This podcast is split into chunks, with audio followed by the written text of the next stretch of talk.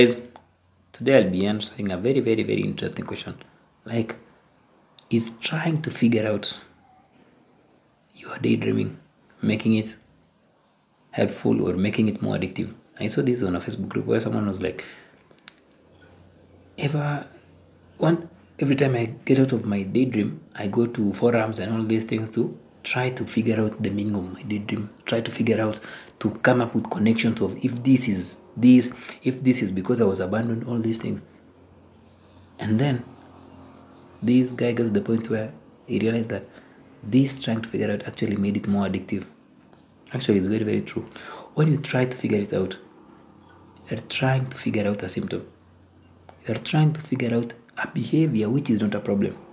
And anything you try to figure it out, something about your mind is it will always seek self preservation or it will always seek a distraction from facing the reality of the situation. So, this trying to figure it out, like let's say you daydream about, let's say your mom, let me just use uh, as an example.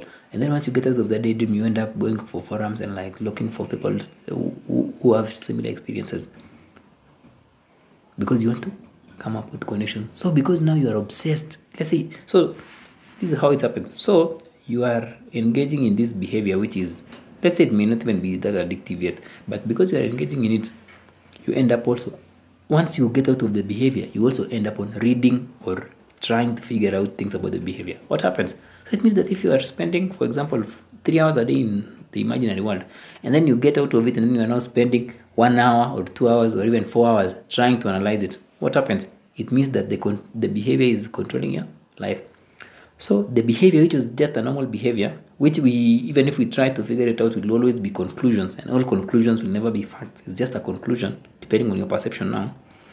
Means that instead of doing something constructive, like let's say taking responsibility in real life let's say you are now we- we've just agreed that you are daydreaming and it's okay but now once you get out of it instead of trying to figure it out like going for forums going to all those things trying to go to let's say to read more sci-fi movie uh, sci-fi novels like star wars books just to try to understand this and that you would be instead of doing that you let's say you would be using this time to look for another job or to deal with your own self care, to work on the pain, it will mean that you are still getting stuck with the symptom.